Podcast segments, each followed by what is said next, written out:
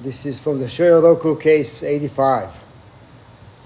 The appearance of the National Teachers Monument. The introduction.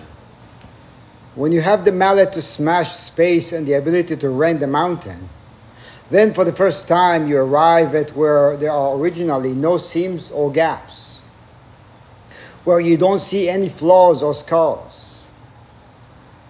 But who is such a person? The main case. Emperor Suzong asked national teacher Zhong, after passing away, what will you need? The teacher said, Make me a seamless monument.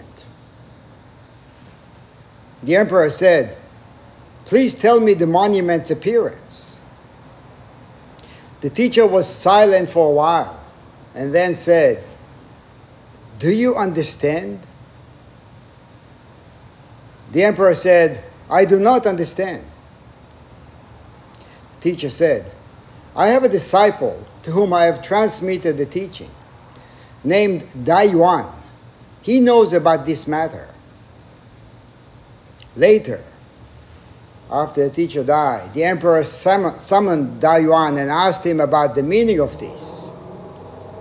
Dai Yuan said, South of Jiang, north of Tan, Therein is gold for the whole country. Under the shadowless tree, the communal ferry boat. In the crystal palace, there are, there is no one who knows. The verse. Solitary and transcendent, round and full, where the power of the eye ends it towers high.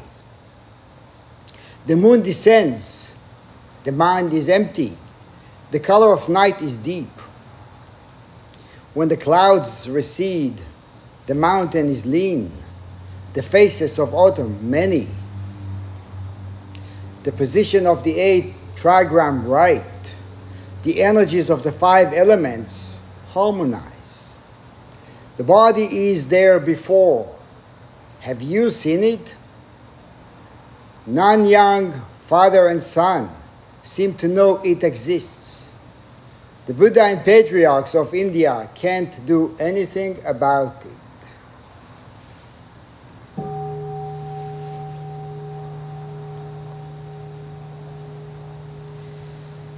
We just chanted, How can we be free of the wheel of samsara? There is the Dharma wheel, and there is the wheel of samsara. And we think that those are two separate wheels. We think there's good motion and bad motion. My motion, other people's motion. The wheel is the wheel. Flow is flow. The question is what do we do about it or with it? What does it mean to harmonize, to unite, to unify? Now, today at the beginning, there was some maybe misunderstandings about or learning regarding kinhin, walking meditation in a group which obviously is very different than doing walking meditation alone by ourselves in terms of the quality of what we do. When we walk alone, we think we're alone. We think it doesn't matter how I walk, what I do, what I say, what I think. There's nobody around. But then when we walk in Kinhin, we're learning something. Something very important. That it does matter how we move. It is important to pay attention. It is important to make an effort to merge with the flow of everybody. And we're all different. Everybody moves slightly differently, right? The pace, the gait, our awareness, attention level, all of it. And so our practice in Kinhin is to learn to merge without interruptions, to join the line without interruptions, to live the line without interruptions. And when we are causing interruptions, to not make an interruption out of that. Because if we're told we need to do better with that, or better job with that, then the mind starts working. And then I messed up. I'm not good at this. I failed. Here's an interruption. Here is a flow, and right there, side by side, here is an interruption.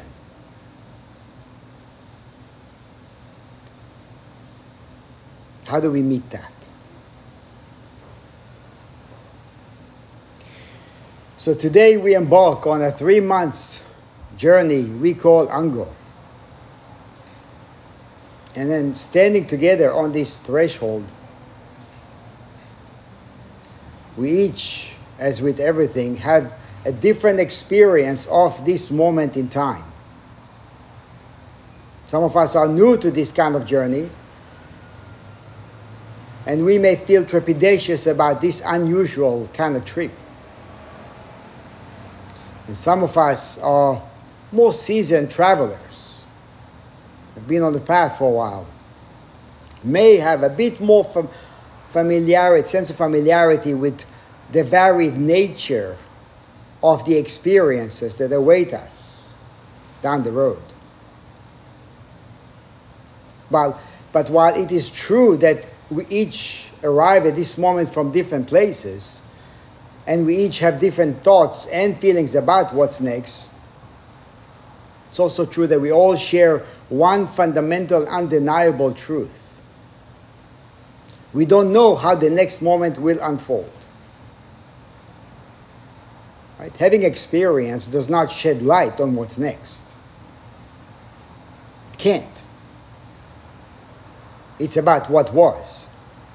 And it could also mean a lot about our level of readiness to meet the unknown. This is what we practice, what we work on. So, not knowing, it is, a nat- it is natural to feel a mixture of trepidations and excitement. And I think that as long as we are skillful in using these two ingredients well, then we can travel well travel well whether it's bumpy or smooth. And it will be bumpy and it will be smooth. So, what should we pack for this journey? Not knowing what's next while setting foot on the path with clear intentions is what we choose to work on. Not knowing Maybe also not knowing what to pack, which is fine. Because we don't know what's next.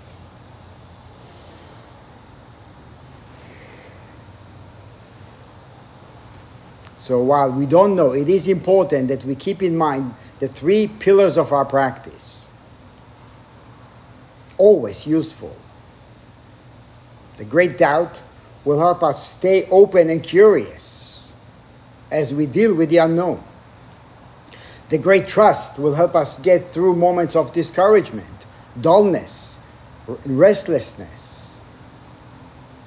And the great determination will ensure we maintain a forward momentum regardless of whether the road is bumpy or smooth. These are gems, which we often forget.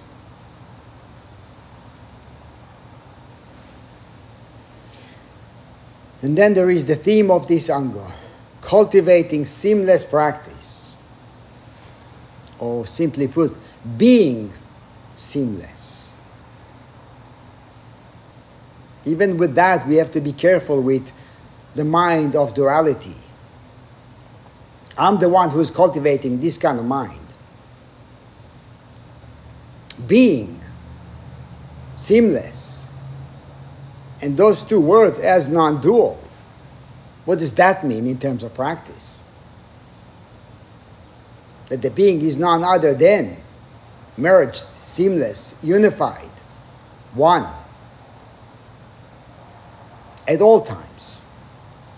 Eyes open, eyes closed.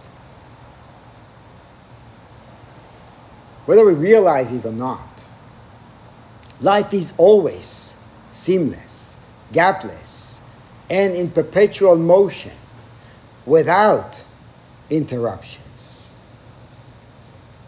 Yet, while there are essentially no gaps or breaks in the continuity of reality, conceptually and emotionally, we experience life as intermittent, segmented, with plenty of interruptions. And so, working with such a theme requires a twofold engagement. The first aspect is to observe life directly and personally recognize that it is, it is in fact continual and integrated by its nature. We cannot invent or create constancy. We can only realize it. We can only experience it. And so the effort here is directed to intimate study of life by observation. And observation means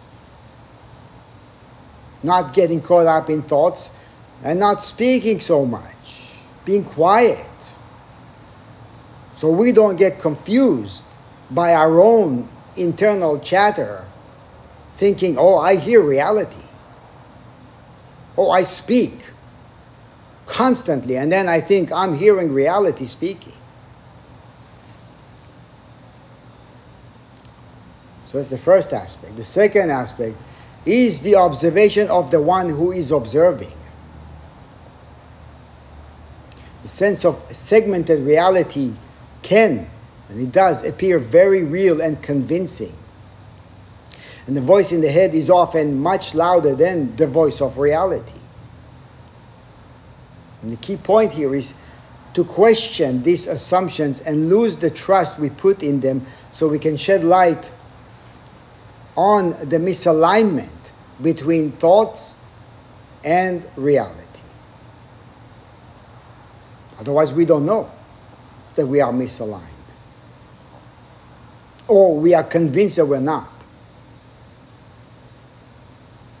So, between thought and reality, between the static conceptual self and the dynamic nature of life. So, what is a dynamic self? Is a good question for us to study. What is it?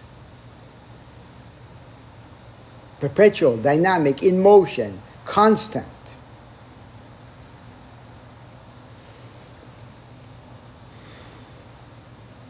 So the recognition of life as perpetual and the self as a vibrant expression of this constancy is known in Zen as the great death or the great merger.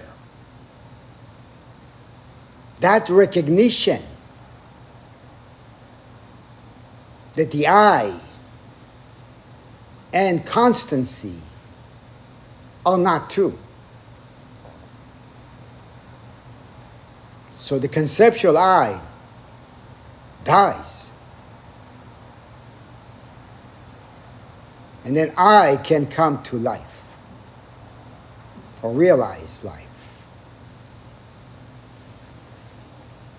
Ancient wisdom traditions were born out of this, out of the recognition that we are misaligned from reality and detached from life. This is the basic teachings of Buddhism, and it is what our Zen ancestors conveyed through their being and essentially devoted their lives to propagate. This is why we're here today. if it wasn't for what they have done, we would not have this practice. And the fact that we have inherited this practice doesn't really mean a whole lot if we don't know how to use it well. Right? So we sit, we walk, we bow, we do this, we do that, we light incense. All of it is not going to do anything just by repeating it over and over again. We actually have to engage, which means we have to give ourselves fully to what we call practice. Not to the idea of practice or to some kind of an organization, but to life.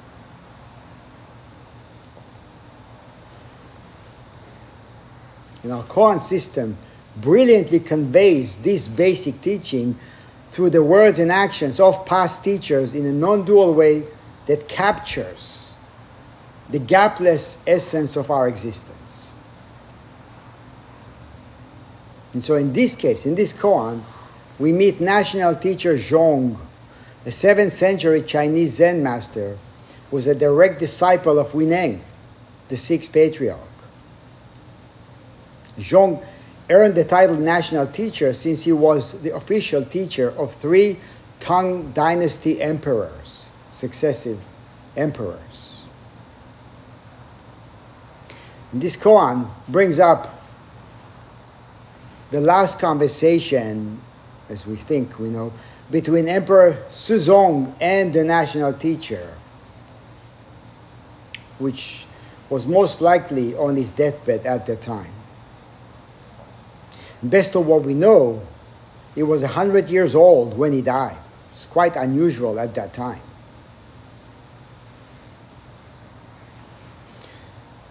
And so, out of deep respect for his teacher, Emperor Suzong asked him, After passing away, what will you need? What will you need? You may adjust.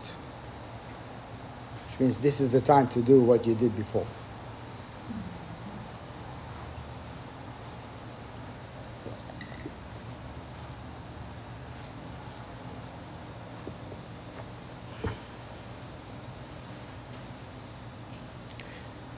It says, after passing away, what would you need?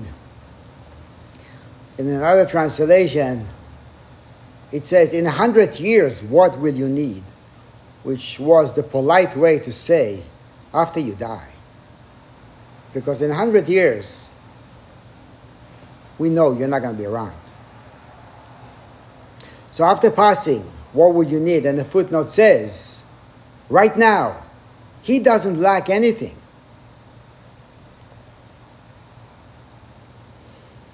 Right now, he doesn't lack anything. So, what will you need after you die? When we need to know how to hear this question and the added footnote. In our tradition, there's a great deal of gratitude to past teachers in the lineage. And we make a point of honoring their devotion to practice by chanting their names, by invoking their presence during important events, and by conducting memorial ceremonies. Now, why are we doing that? These guys lived and died a long time ago. And they did not seek recognition then, and they obviously don't need it right now. They realized inherent completion, arrived at a sense of contentment, and did not lack anything, as the footnote states. They don't need recognition.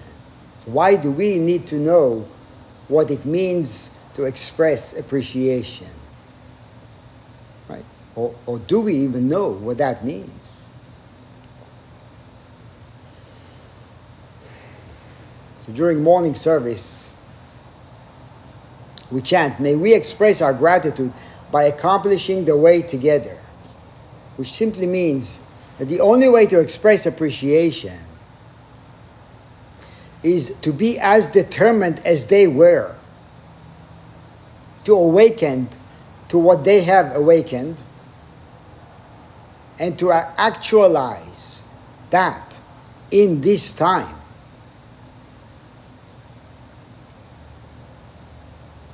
So, in honoring the memory of, we're honoring this life here, now, today. Honoring the one who's sitting on this cushion, one who's listening, one who's chanting.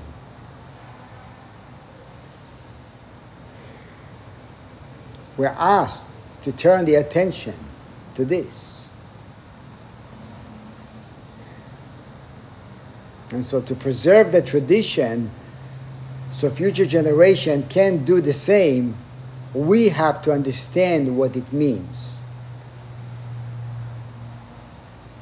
Know, we can become enamored with reading about the lives of ancient masters, or we can turn the attention to the one who's occupying this cushion right now.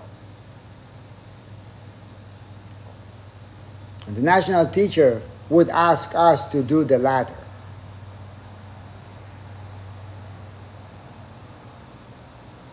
And so he answered by saying, Make me a seamless monument. And the footnote says, Where do you start? It's a good pointer. Well, how about here?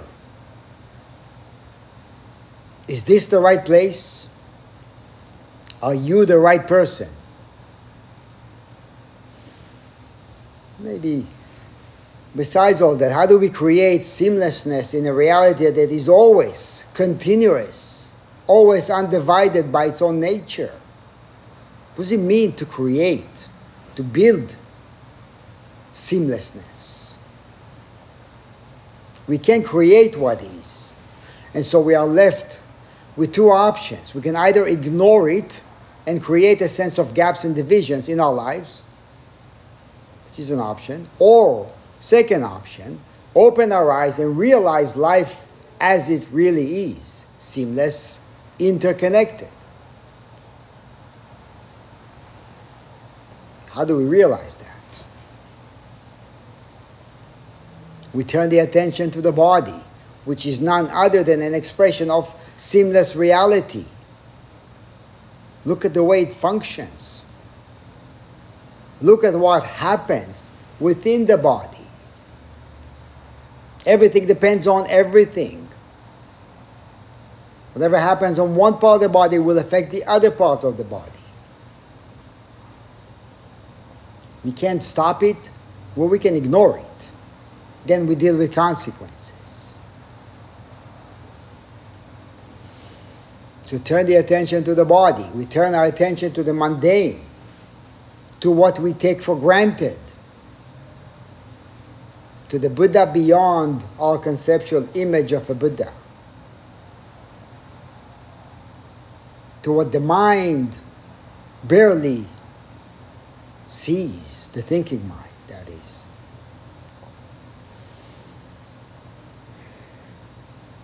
National teacher was once entered the Dharma hall and said to his disciples, Right now, you completely possess the nature of conscious perception. This benevolent nature can cause the raising of the eyebrows and the twinkling in the eye. It is employed when coming or going, and it pervades the body. If you tap your head, the head knows it. That's what that means. Nothing special.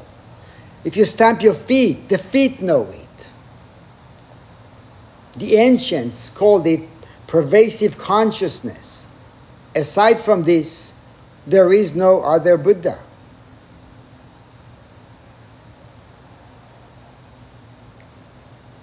You know, sometimes we hear this and it may sound maybe disappointing for some. And at some point we realize what a relief that is.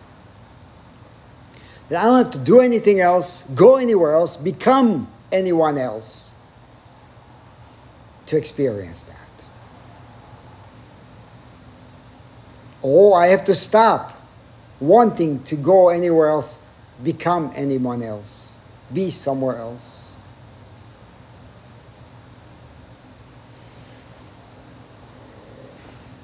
And Zazen, now Zazen offers a direct link to the being which is already seamlessly, seamlessly integrated with reality. And our efforts during meditation are directed towards learning to keep the attention focused on the breath, in the body, staying on the cushion. We hone the ability to develop deep, deep state of meditative concentration, aka samadhi. In that state, there is no need to construct anything since the body and mind are dropped away as conceptual and separate entities.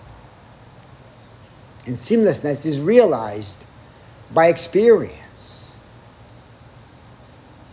Again, nothing special.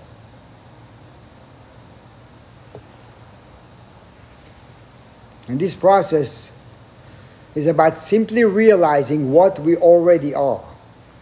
However, it is not simple to experience since we are easily distracted by our thoughts and emotions, and we are highly conditioned to trust the mind and follow emotions. Our minds create a sense of segmented reality, and our practice is a way to shed light on life as a continuum that has no beginning and no end. No inside, no outside. It is a challenge to realize this during meditation and can be a greater challenge to take this realization off the cushion and mobilize it. Hence, the single request of National Teacher Zhong build me a seamless monument.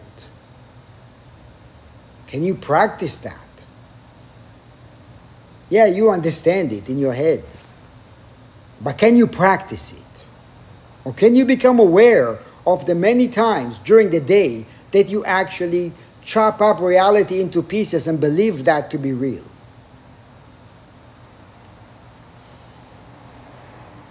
Can you actualize the fundamental point in your everyday activity, which is the theme of our Ango?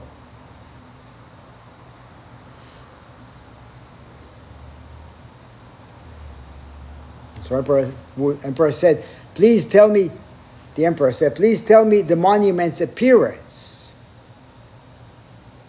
What does it look like? What will it look like? And the footnote says it cannot be fully depicted, it cannot be completely drawn.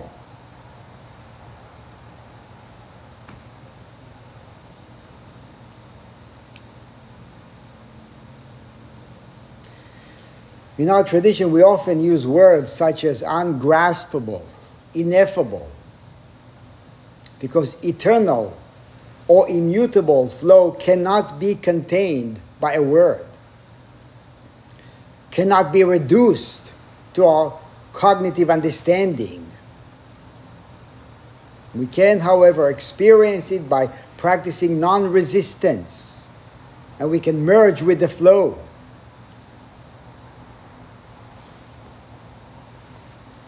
The emperor, of course, wanted some description or explanation that will satisfy the mind and give a sense of clarity,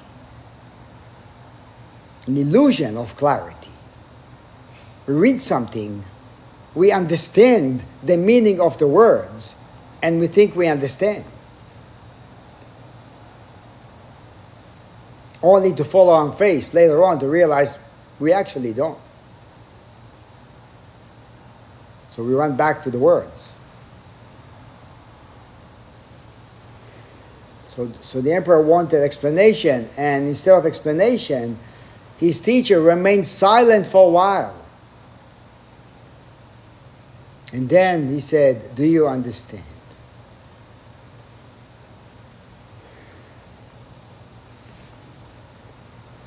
The most powerful way to point to seamlessness is to not interfere and not create further distractions. Our Soto Zen tradition is also known as the style of silent illumination. Just observe. Just stay quiet. sense it, unify with it, let it penetrate you fully. As in a state of total absorption. Silence has the power to reveal that which has never been hidden. And in Zen, we cherish quietude and obviously spend a lot of time being immersed in silence. How quickly does it get uncomfortable, though, right? You know, we have uh, jobs to do, right? We clean the kitchen, we clean this, we clean that.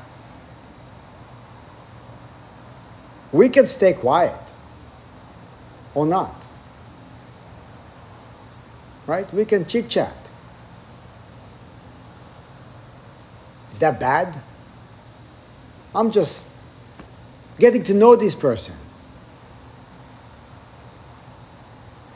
Or we could choose to continue our practice of just being quietly observing.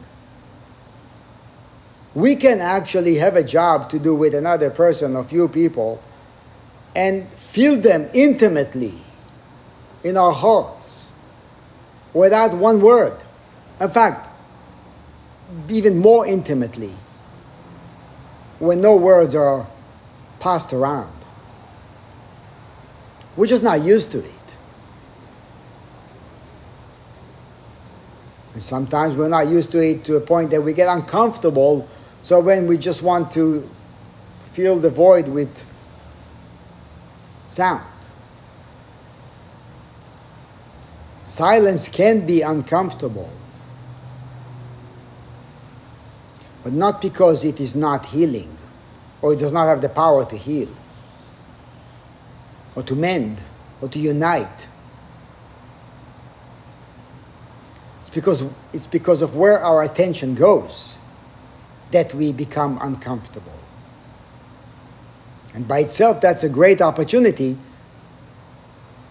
to be intimately with that. to become comfortable with the discomfort and to offer rest and support for that discomfort. The silence can do that.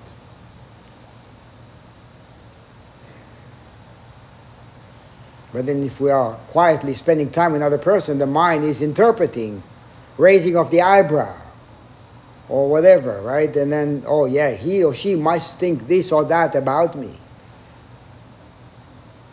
We can do that.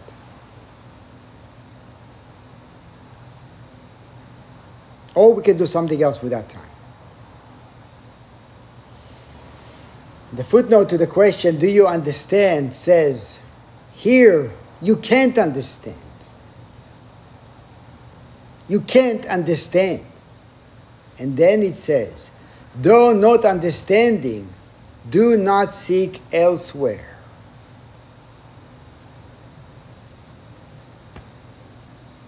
That's it. There's nothing wrong with not understanding. Just stay with that. Stay with this. Open up, intimately feel it. Feel the moment. Feel the discomfort or the being comfortable. Whatever is going on, don't seek elsewhere. That's always a powerful advice. Stay. Stick around. Learn to stay in the discomfort of not understanding. And let it reveal to you what is already there. So you can see for yourself that understanding is not a prerequisite to realization. There are no prerequisites at all. Because we're not inventing anything.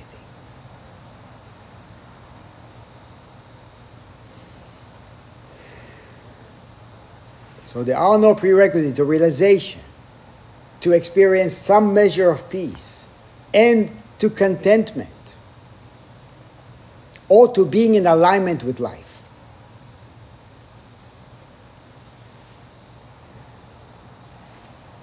So the teacher was silent for a while and asked, Do you understand? And the emperor did not stay with that. And so he asked. And so he said, I don't understand. I don't understand. But I want to understand. Well, what if I don't understand? I'm okay with that. Versus I don't understand and I insist that I need to.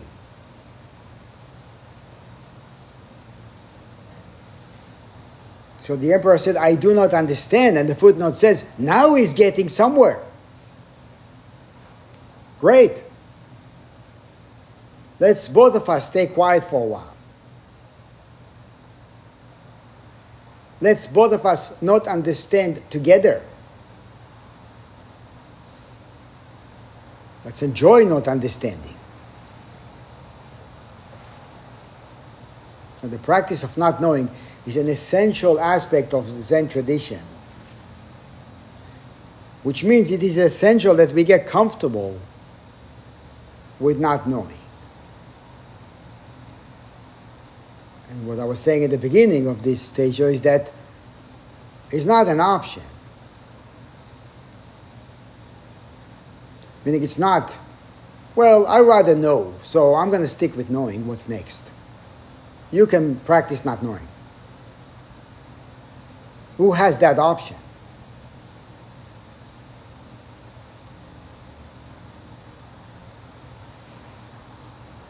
So he said, I don't understand.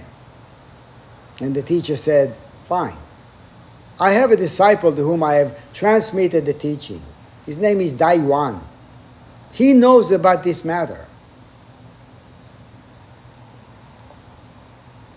And the footnote says, if the ancestors don't finish the trouble reaches the descendants. Dharma heirs inherit the responsibility to remove obstacles and shed light for practitioners so they can see what cannot be seen with the conventional eye. But we all have inherited the trouble. It's good trouble. In fact, it's the only trouble that can heal.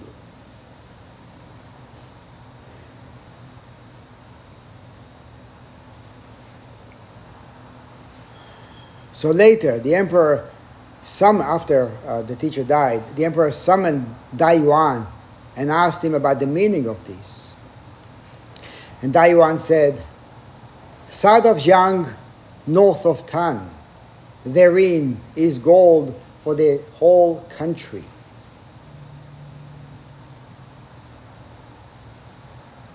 We can say between the west coast and the east coast, there is gold for everybody. Yet, look what we do with it. Look how we divide, how we point fingers, how we hold on to opinions how we step on each other to get ahead, how much we don't care as human beings. And there's gold for the entire country.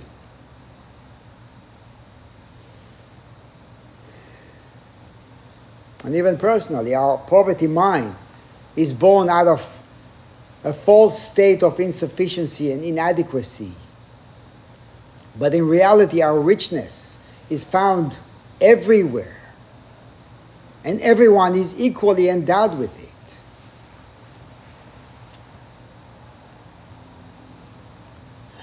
Between the West Coast and the East Coast, there are no borders, gaps, lines. There is no red, blue, white, black.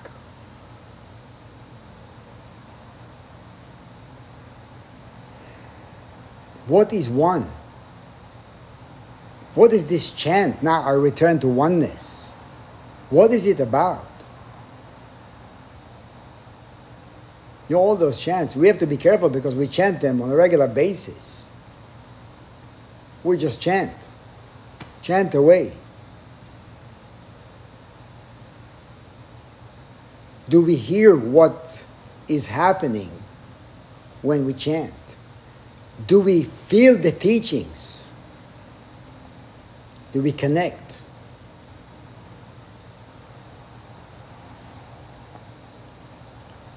And then he said, under the shadowless tree, the communal ferry boat, in the crystal palace, there is no one who knows. And the Nirvana Sutra has a reference to the shadowless tree as a tree in the darkness of night. Darkness, as some of you know, is often used as a symbol for the realm of unity. As since during the darkness of night, pitch black, the naked eye cannot see gaps and differences, and all appearances are seen as seamless and integrated. Where there are no differentiation and discrimination, there are no obstructions or shadows. So, realizing the realm of unity is the ferry boat that transports us from delusion to realization. Realizing unity, realizing seamlessness.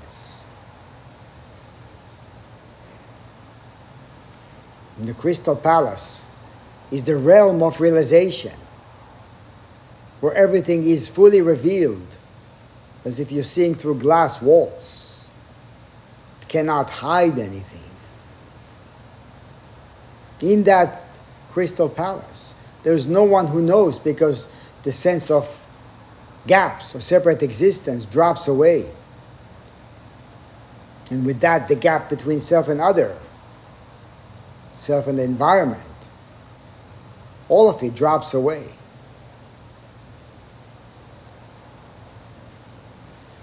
No one knows, and no one needs to know. And this is what each of us have to realize on our own. Or we will be haunted by gaps and seams for the rest of our lives.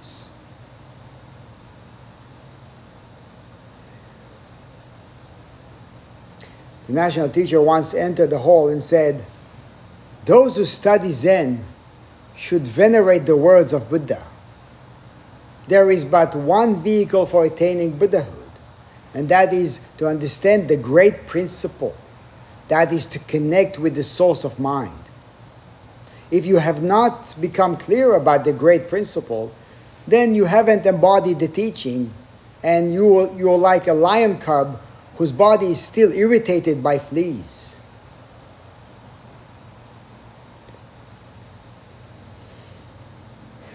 Lion cub. We all lion cubs. And we have the potential to be lions, since we are that way already.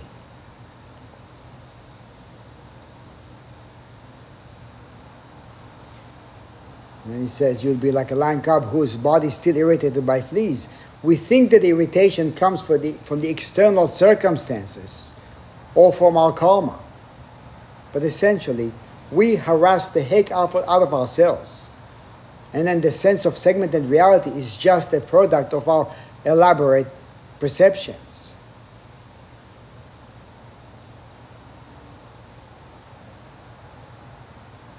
So, where do the fleas come from?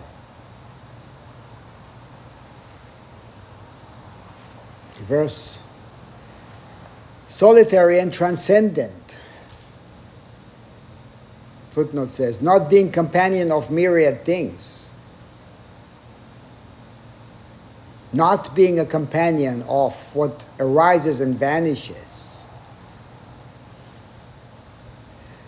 connecting with a deep sense of continuous reality that does not come and go,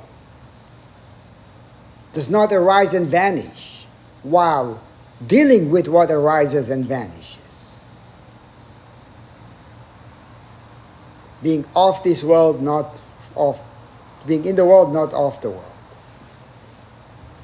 round and full. Full is, and it says, no lack, no excess as a footnote. Just to keep rolling with life, to be fully content, to be complete, as is. And it says, where the power of the I ends, where the power of the I, the I, ends, it towers high. Where the power of the mind, the thinking mind, ends. Where the power of the conceptual self ends. Then it is fully revealed. That's where Joriki and Tariki come in, right? Tariki is worldly power. Joriki is spiritual power. When we are engaged with worrying too much about worldly power, about what other people think, about approval, disapproval, then we are limited by that power. It's very small power, yet we attribute a lot to it. When that ends, which is very quick, from there on, there is great power. There it towers high. And there is here. We have to just realize the limit, the limited nature of Tariki.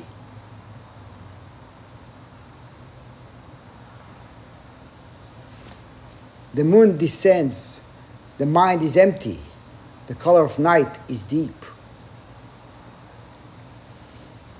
Footnote says, all worlds in the ten directions are like a point of ink. When the clouds recede, the mountain is lean, the faces of autumn many, the body exposed in the golden wind. The body of reality as is is exposed. But we have to be willing to remove the extra layers that we think are protecting us. We have to be willing to shed. The position of the eight trigram, right? Heaven, earth, earth join their virtues. In the I Ching, the eight trigrams correspond with the various directions, the different seasons, and all aspects of life that come together to form our reality, our existence. And it says the energies of the five elements harmonize earth, water, fire, wood, metal. Sun and moon join their light. When it's all referring to inherent already is seamlessness. You remove this, you remove its opposite.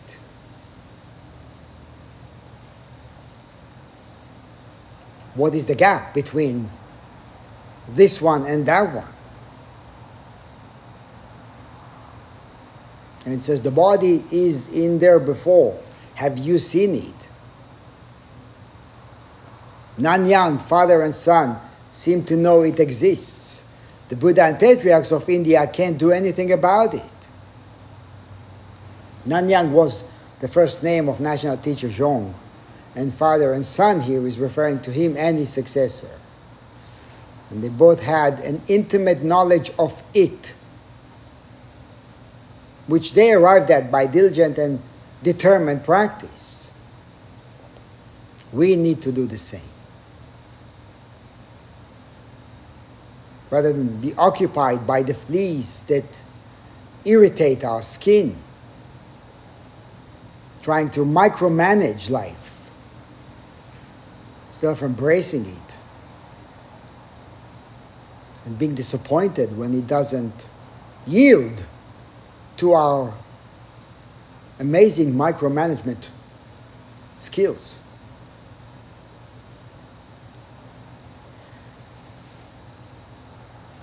And so we have to recognize our own gap making tendencies and work on dissolving them rather than try to glue together the pieces and arrive at some idea of unity.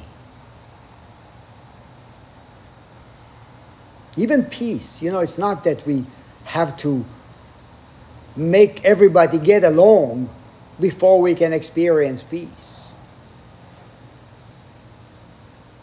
We can actually experience peace now, in the midst of chaos, in the midst of suffering, midst of fighting. We still fight, right? I mean, yesterday was 20 years 9/11 memorial. And we remember 3,000 people who perished that day. I was listening to an interview with this immunologist who was talking about the pandemic. He was actually making a really good point. He said, We are remembering people, 3,000 people who passed away 20 years ago. And he said, This weekend alone, 3,000 people will perish in one day because of the pandemic. 1,500 people a day die. And we're going to argue now about what should we do. It is avoidable. Well, maybe not every death, but big chunk of it is avoidable. But we prefer to argue. We prefer to hold on to gaps. So 3,000 people in two days. I think it's a good connection he made between that 20 years ago and what we're doing now. Because we can't do anything about that, but we can do a lot about this, about how we kill each other today.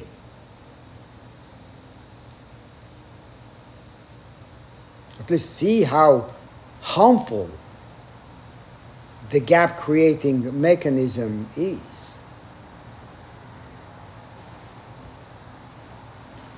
It always comes down to us, it always comes down to today, to experiencing seamlessness right now, to not argue with ourselves. I think I, I told that story a while ago about when I started Aikido practice, first couple years. I was kind of a maniac about it. I would train six, seven days a week. And I remember once in a while I had something going on, something to do, and the time for class came, and I was like, I should be on the mat training, and I'm not. And there was this sense of anxiety as if I was in the wrong place. How can I be? How can we be in the wrong place? What is what is does it even mean? Because all that can happen, all that does happen, is that we create a gap of anxiety. And the anxiety is born because I think this is wrong. It's born from me thinking that this is wrong. I should not be here. Or I should not make that mistake, for example. But I am. So I am bringing an impossibility to the moment, and then I try to force this impossibility to force it on life. Life spits it back. You deal with it. That's your idea. That's what life's saying. And we're left with that. Then what? And then if we, if we turn it around and if we say, okay, well, this is it. I can't be anyone else. Why do I want to be anyone else? I can't be anyone else. I can't be anywhere else or with someone else. Then I might as well embrace it fully. I might as well rest instead of fight. because I can't win this one. Yeah, I can go somewhere else. But it's the same problem because I'm not going to find myself somewhere else when I get there.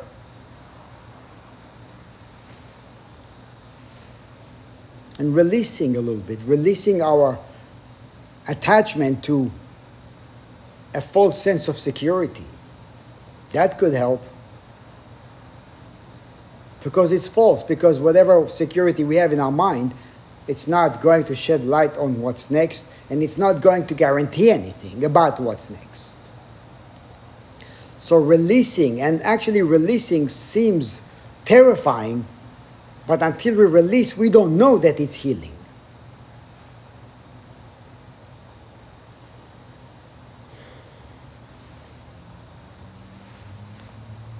So I mentioned last week we need to keep an open heart and flexible mind. An open heart to love, period. Just love. Unconditionally. And a flexible mind to become what we need to become when we need to become it. Not knowing what it means, what will it mean a moment before. because grasping doesn't work. Maybe I should ask Does it work for you? Has it ever worked for anyone to grasp?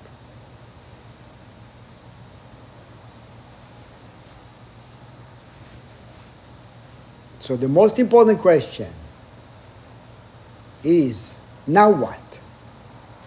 Now that I'm here, now that there is this, now that that's happening, now that I'm faced with these circumstances, now that I'm at that age, that body, that whatever, now what? And that question implies forward moving action.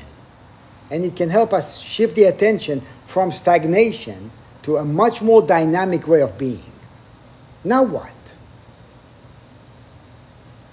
If you take anything with you, take that question to go.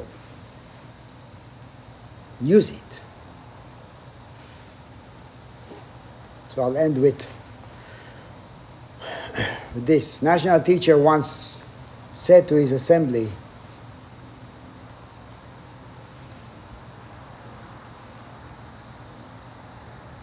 No, I'm not going to end with that. What he said, build me a seamless monument, was not what he really meant. What he really meant to say is stop building these elaborate perceptions in your mind. Let go of creating a self. Let go of grasping. Realize, realize that you have always been fully merged with a constant and eternal flow. So by saying, build me, he said, stop building. Everything is always perfect and complete even when we feel broken, even when we feel alienated, inadequate, unworthy.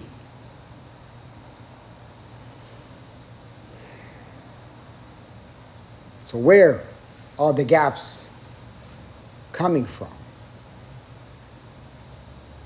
What gives birth to a sense of seams, segments? let's keep that, those questions alive the next 90 days. Thank you.